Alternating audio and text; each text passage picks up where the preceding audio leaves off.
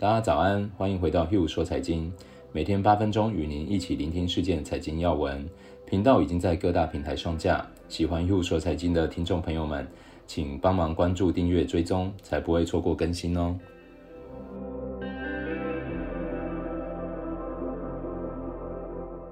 大家早安，我是 Hugh，今天是十一月十号。今天的节目会分三个阶段跟大家分享。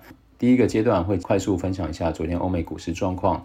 第二个阶段会跟大家分享一下疫情的发展，未来还有哪些事情需要注意的。第三个部分则要跟大家分享哪一家公司的营业额十年可以成长五千倍。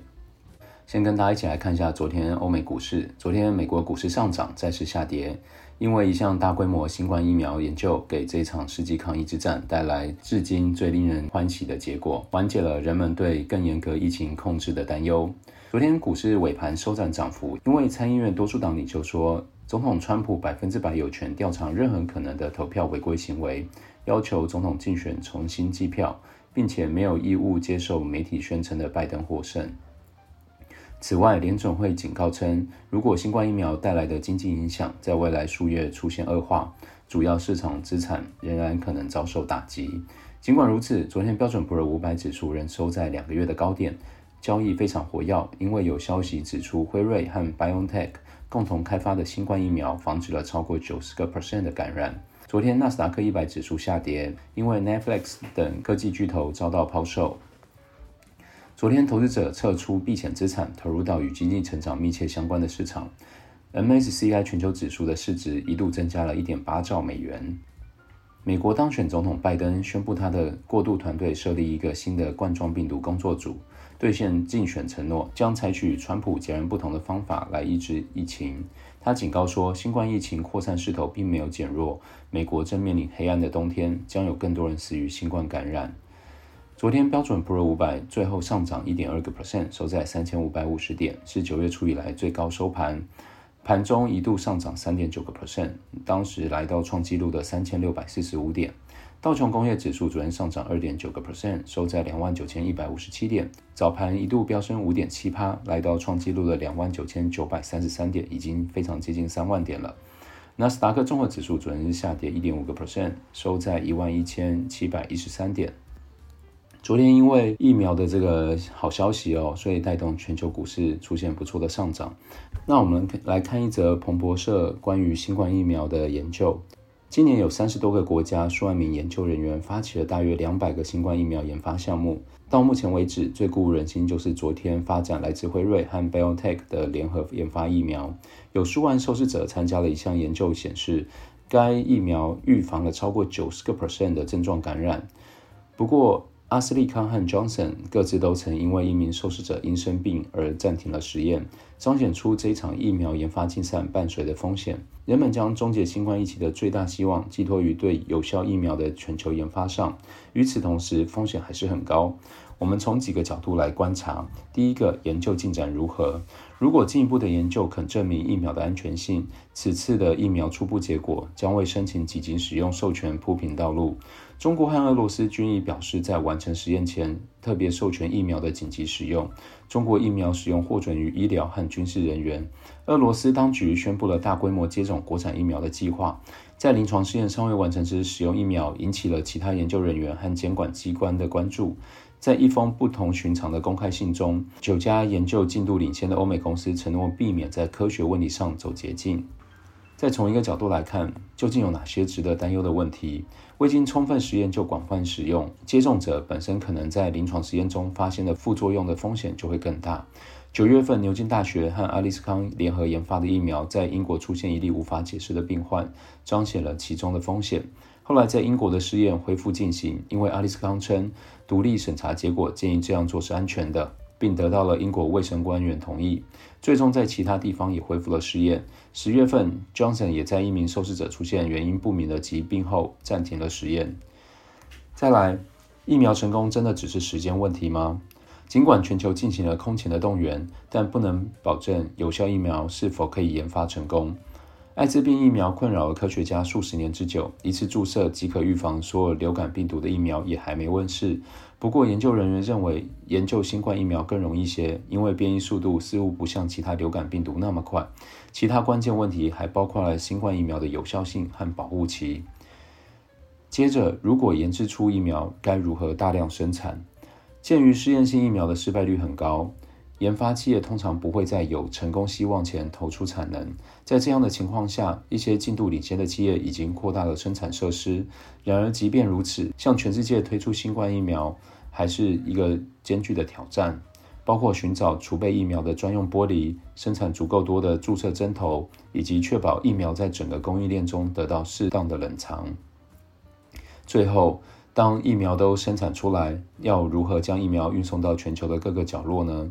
一些人注定比其他人更早获得接种。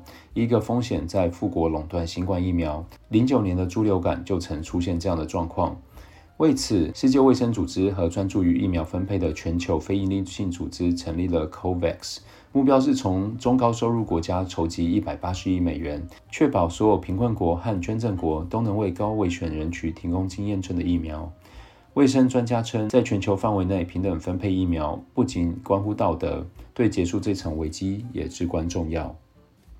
到底昨天出现有效疫苗的这个好消息，是见到影子就开枪，还是未来发展真的就会让我们可以度过这个疫情大灾难呢？我们接下来一起看下去。呃，讲完了这个股市跟疫苗，我们接着来看一下令大家比较兴奋。比较有切身相关的事情，就是双十一即将到来，那我们就为了双十一录了一个整理哦。今年受冠新冠肺炎的影响，许多娱乐性消费被迫延后或者挪用。在十月十五那一集的 Podcast 中，我有提到消费习惯改变为 Amazon Prime Day 带来的好处。而双十一作为疫情后全球最大的消费季，本次的消费规模可能会超乎大家的想象。一手打造出这个庞大消费季的阿里巴巴以及旗下的天猫、淘宝，也看到了迫切的消费需求，已经蓄势待发。阿里巴巴集团副总裁就强调，这次会是史上平台出资力度最大的双十一，也将是商业史上最大规模的购物狂欢季。根据阿里的预测，今年将会有八亿消费者参与。比去年足足多出了三亿的人次，不仅补贴促销的规模会是去年两倍，商品的范畴更首次涵盖到了房地产、汽车，网络消费又迈入了下一个阶段哦，网络就可以卖房卖车，这真的是非常非常不可思议，就是以前大家没有办法想象的。现在双十一步入了第十二年，已经是全球最大的消费季。说到双十一的由来，就不得不提阿里巴巴、天猫和张勇。现任阿里巴巴的 CEO 张勇，在零七年八月才刚加入阿里巴巴。当时阿里巴巴主要收入来自企业间 B to B，还有直接面对消费者 C to C 的淘宝网。隔年，阿里推出新的模式 B to C 的淘宝商城，成为后来大家熟知的天猫商城。但是，一开始淘宝商城和淘宝网的定位矛盾，而淘宝网又已经是成熟的事业体，因此淘宝商城的发展并不顺利。张勇接手后，为了制造话题和差异性，在零九年推出第一个双十一网购狂欢节。这一次仅创创造了五千两百万人民币的成绩。比起同期淘宝网全年两千亿人民币的销售额，这样的成绩还很渺小，但其实已经给阿里足够的信心，继续投入 B to C 的市场。隔年二零一零的双十一，张勇的团队创下了单日九点三亿人民币的成绩，一年成长了十八倍。接着一年一年的不断成长，到了去年的双十一，交易峰值创下了新纪录，最高达到每秒五十四点四万笔，是零九年第一次双十一的一千三百六十倍。总销售额高达两千六百八十四亿元，比起第一年是成长了五千倍以上。正是这样惊人的成长速度，让我们非常期待，在今年各种催化剂的加持下，阿里巴巴势必又会创造哪些惊人的记录了。在十月底，我们曾聊到蚂蚁集团的创纪录 IPO，在上周三突然被强制喊停，导致当天阿里巴巴美股代号 BABA。股价一度下跌八个 percent，分析师担心蚂蚁集团市值缩水将迫使阿里巴巴需要出售资产套现。但是本周看盘股价出现回升，消费者热烈的期待似乎正提供投资者们更多的信心。加上中美关系在拜登当选后存在转圜余地，这个月我会非常关注阿里巴巴的消息。从我的角度来看，阿里巴巴有非常好的前景，短期内的大波动往往隐藏着机会。阿里营造出的双十一氛围。不止天猫、淘宝的狂欢季，也成为各大网络电商共享盛举的庆典。每到这个时期，就可以看到所有你在逛的网站都会推出促销活动。现在连逛的 Facebook、IG 全部都是双十一的广告。台湾的网络消费力道很大，竞争也非常激烈。根据统计，浏览人次前五名分别是虾皮、PC Home、富邦的 Momo 购物、露天和雅虎购物。这些电商网络平台近几年吹起跨境购物风潮。除了原本就从新加坡开始专门经营东南亚市场的虾皮以外，PC Home 今年也开始分食这块大饼。发布了东南亚一站式跨境电商解决方案 PC Home C，雅虎推出日本代购服务，露天则和 eBay 合作。这样的趋势不仅让消费者有更多选择，也创造出另一个商机，那就是跨境物流产业。正所谓掏金致富的人没有卖铲子致富的人多。明天就来聊聊电商竞争和跨境物流的一些有趣数据。以上就是今天的 Hugh 说财经，喜欢的听众别忘了分享给亲朋好友。明天也会一起陪大家聆听全球的财经要闻，我们明天见。